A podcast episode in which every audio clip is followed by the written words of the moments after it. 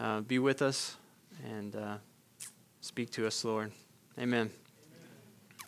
So, here at the table, we've been talking about kind of the, the lead up to the Sermon on the Mount series, and Ben hit on it a little bit last week, but he talked about the fact that we're taking the Sermon on the Mount serious here. That's what we're trying to do. I think a lot of times people will look at the Sermon on the Mount and the Beatitudes and say, well, this isn't really practical, so we have to kind of work backwards and find out a way to make it just something that, you know, is like a platitude for us, or maybe it's just like poetic and nice. Uh, maybe it's something that can provide us, you know, material to put on really cute things that we get off of the internet to hang up in our kitchen.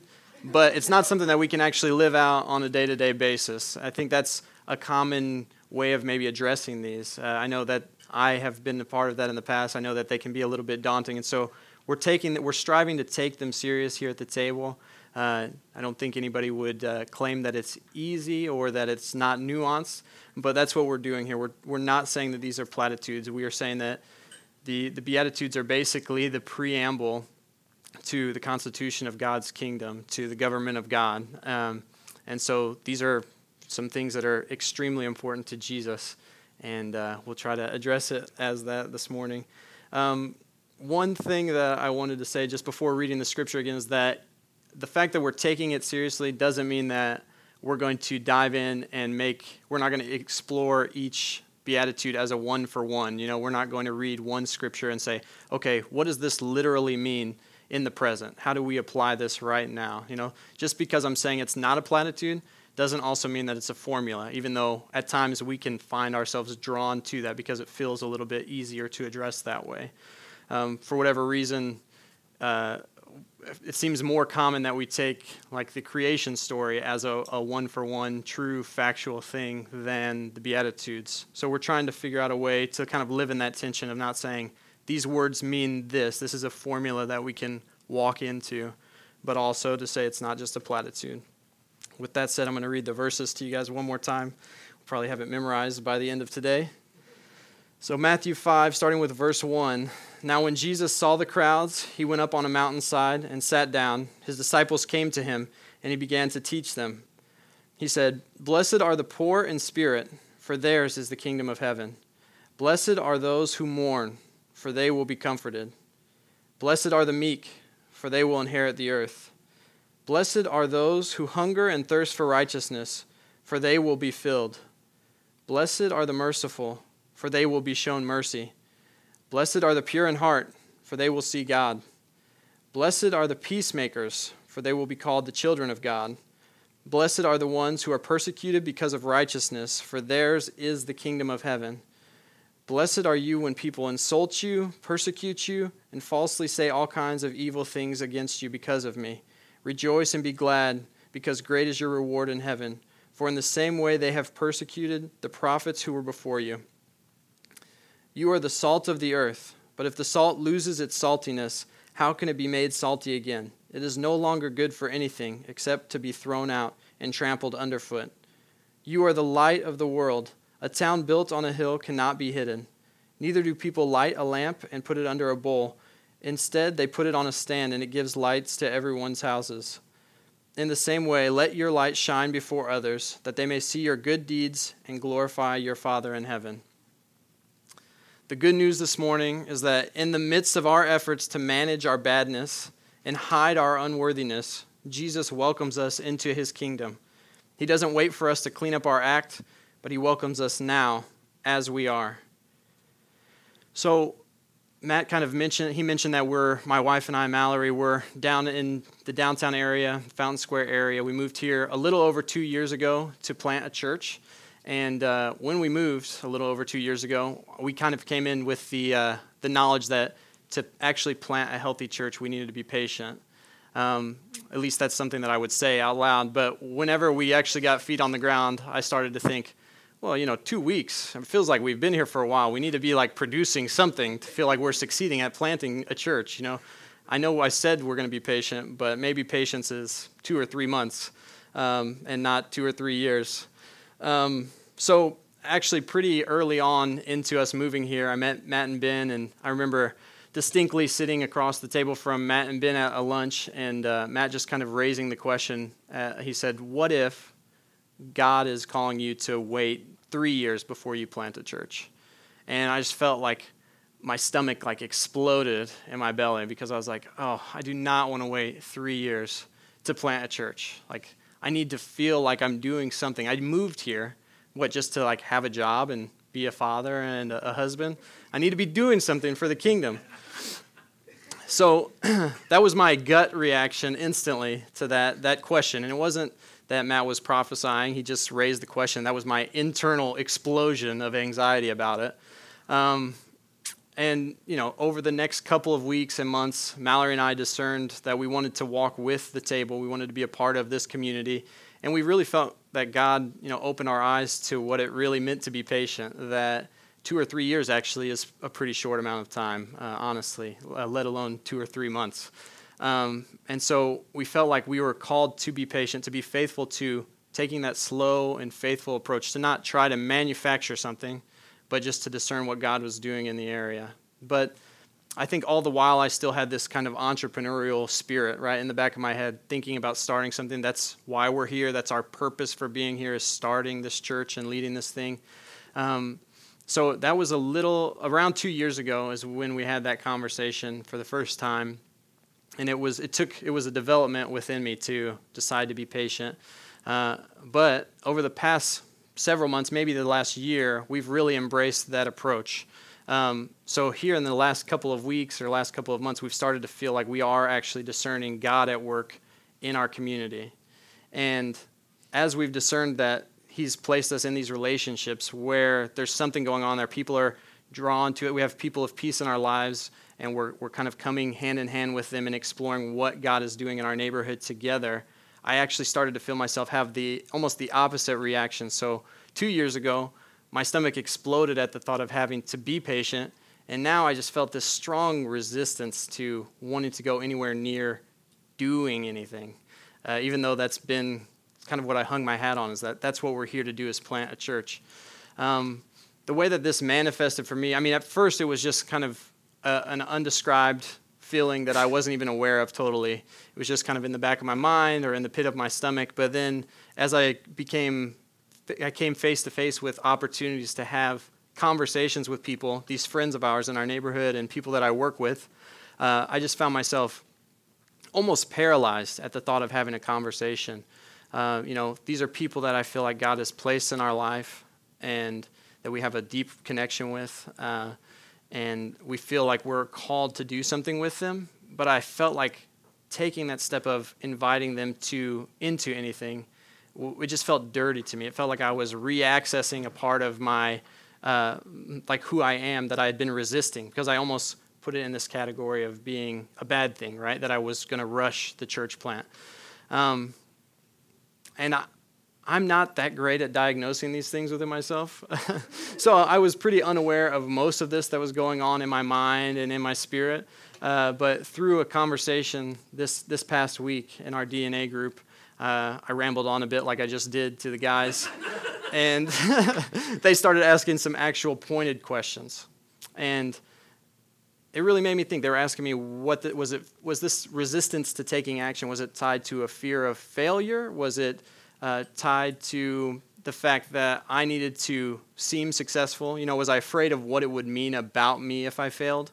Uh, and through that conversation, it really, at first, I was super, just intrigued, really, why I was feeling that way. I, I didn't, it didn't feel like I was afraid of failure, but what it felt like was I, I've become aware of the type of unhealthy leader I have the potential to be. Uh, a lot of us come from different church backgrounds, but many of us have probably experienced bad church leadership. Even if it's not a church leadership situation, you maybe have been around unhealthy leaders in the workplace. And so, personally, I feel like I've been doing a lot of internal soul work over the last year or so and just bringing these things to the surface. I know that I have the potential to be somebody that would value the vision of what I feel like I'm doing over people. And I know that that's sinful. I know that's not what God created me to do. And so, as Matt and Ben and Andy were asking me these questions, it just came to the surface for me that this awareness that I have this badness within me, this evil ability within me to be a bad guy, to be a jerk, to be an abusive pastor, created a fear of doing anything. It made me feel like I couldn't even talk to some of my good friends. That they were basic. Some people were basically approaching us and saying, "Hey, we want to do something like this," and I'm like, there's like a lightning bolt, you know, like, oh, well, this is, we were literally just talking about this yesterday, and then you approach me about this conversation, and I'm still feeling like I'm paralyzed and I can't move because I know that I have this badness within me, and that if I step it up, if I step out and open the space up for myself to be in leadership in a church, that I could be a bad leader. I could, that could come to the surface, this badness that's way deep down inside me that I've been trying to cover up and through through that conversation, just I, I, really I would say I had a vision basically of me alone, and I was uh, almost like in a dungeon type area, and I was standing over this creature, this beast, which is my badness, and I was holding a chain, but I was all by myself. I didn't have any friends or backup or family with me. God wasn't with me, so my vision was that I'm completely alone in managing my badness. Like God, sure, God loves these things about me. God created these things about me. These people that I'm with, they love these things about me. But this badness that's deep and dark and hidden within me, this is something that everybody's disgusted by, that I need to manage on my own, or else God can't use me. I can't have access to the kingdom life. I can't live the blessed life. I can't be a part of the kingdom. And so, having that, that come to light exposed a lot for me, and I think that that relates to where we're at with the Beatitudes. I think you know, we all have this badness inside us, right? And it probably manifests in a lot of different ways for you guys. But I think when we look at the Beatitudes, we have a tendency to, when we look at them, we wonder is, is this just a, a simply a redefinition of terms? Is this really just, you know, a situation where God said it, I believe it, that settles it? Poverty is now synonymous with blessedness. The facts that we thought we, we knew, they're just totally wrong, so I need to adjust my thinking. Now, it's not that there's not wisdom to be mined there, right? Like maybe our definition of blessedness is different than God's. However, if you have ever been without, if you've ever been close to poverty or in poverty, or been around people in poverty, or maybe the closest you've been is to just watch a documentary about poverty, it probably doesn't take that long, maybe five minutes, to realize that poverty is not synonymous with blessedness. So that's not what's going on here in the Beatitudes. Jesus is talking about who kingdom life is open to. And the list isn't exhaustive. I think that's our first temptation is to say, okay, so Jesus is saying this is who kingdom life is open to, and he lists off a few things. So these are all that the kingdom is open to. But in reality, it's not an equation. We, don't, we shouldn't come away from it saying, I must be poor, I have to be meek and in mourning to have access to blessedness. It's not a one for one, like for like formula. Jesus is he's talking to, he's in conversation with the type of, type of people that he lists. It's concrete and it's contextual. The meek, the poor of spirit, these are the people that are right in front of him that he's speaking to. And these are the people that in the society of his day were considered to be the least likely to have access to the kingdom. These were the least likely to be blessed. So it's not that Jesus is giving us an exhaustive list of who has access to the kingdom, but he's doing something very specific here in this list that he provides us he is he's upsetting just everybody's standard of of who has access, who the kingdom is open to, by the way that he lists this. So, our tendency to make these things into formulas, uh, what we end up doing is just exchanging one meritocracy for another. The Beatitudes are not a new meritocracy. If Jesus is, if all he's doing is altering the order of who's preferred in the kingdom, then we're still left with a system of shame and guilt. It's just dressed in different clothes. It's shame, but it's dressed up as grace. So you end up coming away thinking, why can't I be more meek? Shame on me for not being meek. And beyond that, we can even turn the Beatitudes into just a, an activity of self awareness, right? So maybe it's not about being poor of spirit, but if you're aware of your poorness of spirit, then that's how you get in. So blessed are the self aware. But that's not what he's saying either. So this is all of these things have one thing in common. This is how we read everything as being all about our own activity. So what do we need to do to get into the kingdom. It's all about our own action. It's all on us because that's what we're most comfortable with. Jesus isn't reordering the world system. He's completely abolishing it. He's destroying it and he's smashing it to pieces. He's not just turning it upside down. If it was really just a well, actually, these people are the preferred ones, then it's just a reordering of the same system of shame. I have a great example for you guys. I've been waiting for this all morning. so, wait no longer. Conventional wisdom would say people with really thick, luscious locks of hair have the best hair. They're the best looking people. I don't want to single anybody out and embarrass them. Any, many, miny, Andy. Somebody may say, oh, Andy has great hair. What a good looking guy. I want to be just like Andy. But there's a new, so the conventional wisdom is blessed, blessed are those with luscious locks because they can whip them back and forth. okay, but the new study came out this week. I don't know if you guys saw this. A new study came out this week that actually most females believe that bald people, bald men, are they perceive them to be more powerful and more attractive. So, in your face, Andy.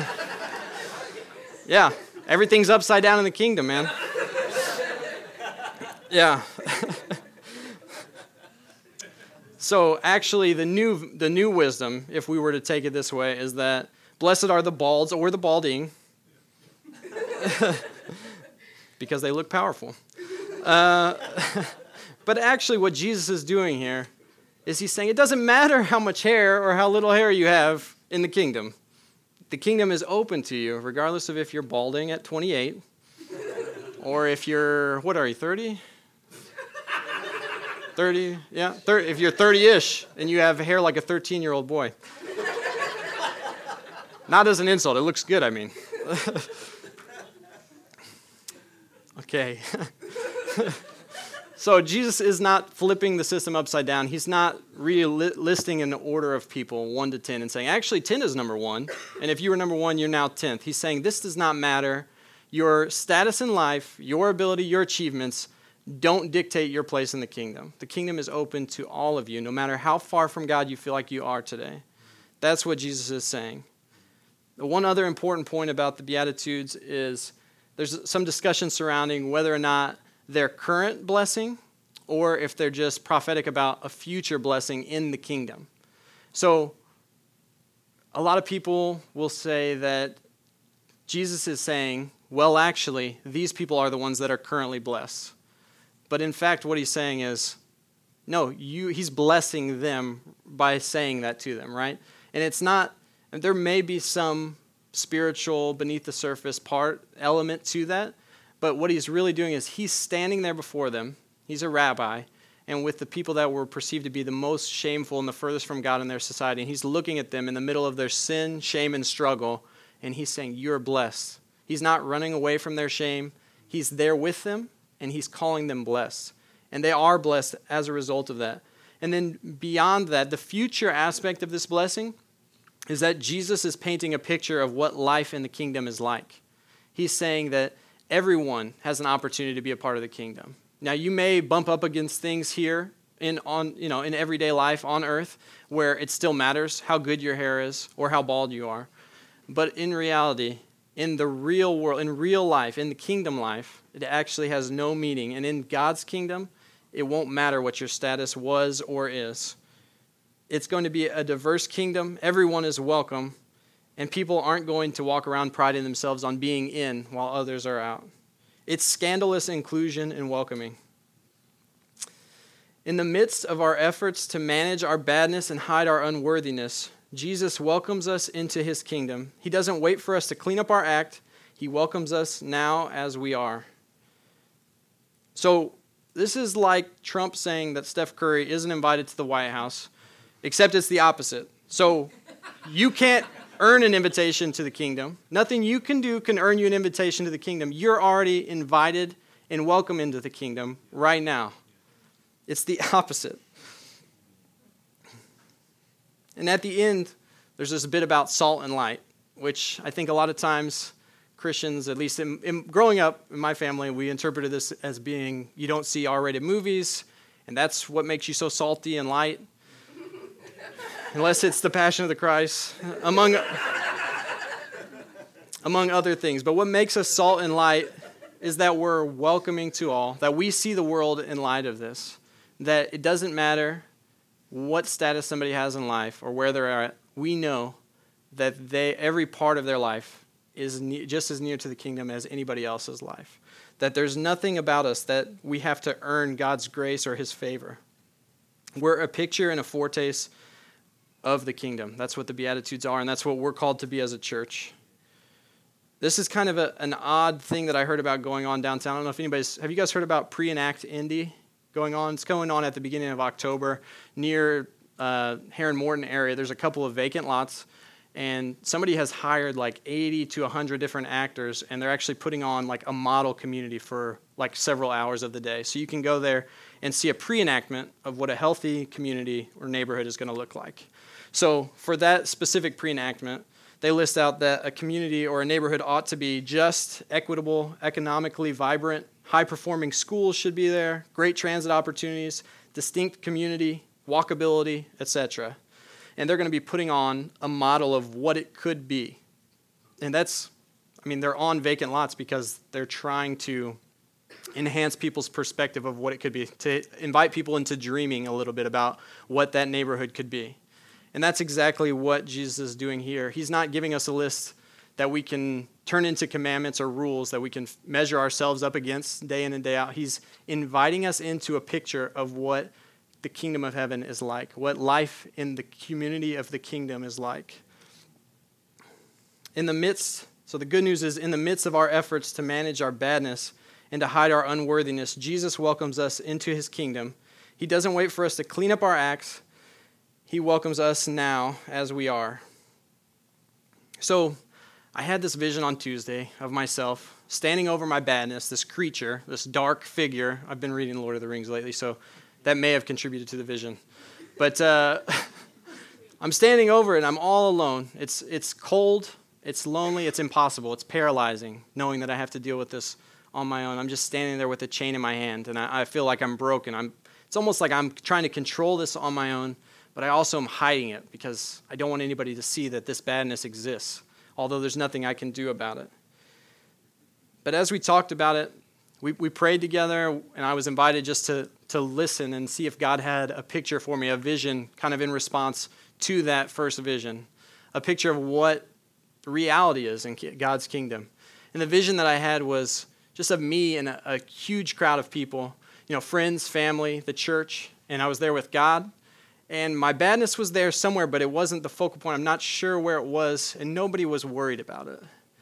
It's not because we should all just embrace our badness, our dark side, and let Him take over every now and then. But in that community, in the kingdom of heaven, that badness did not matter. It did not impact my status or my welcomeness in God's family. I was still a son of God, and I was still among that family. And that thought brought tears to my eyes and just, it opened my heart up to know that even though I have badness within me, I have this thing in my mind that is keeping me from the kingdom in this one area of my life. You know, I try to quarantine it off on the side. Even though that exists, I still have an openness to the kingdom. I still have an open invitation to be a part of the kingdom. So we've been actively, Mallory and I have been actively taking steps towards starting a table group in our home.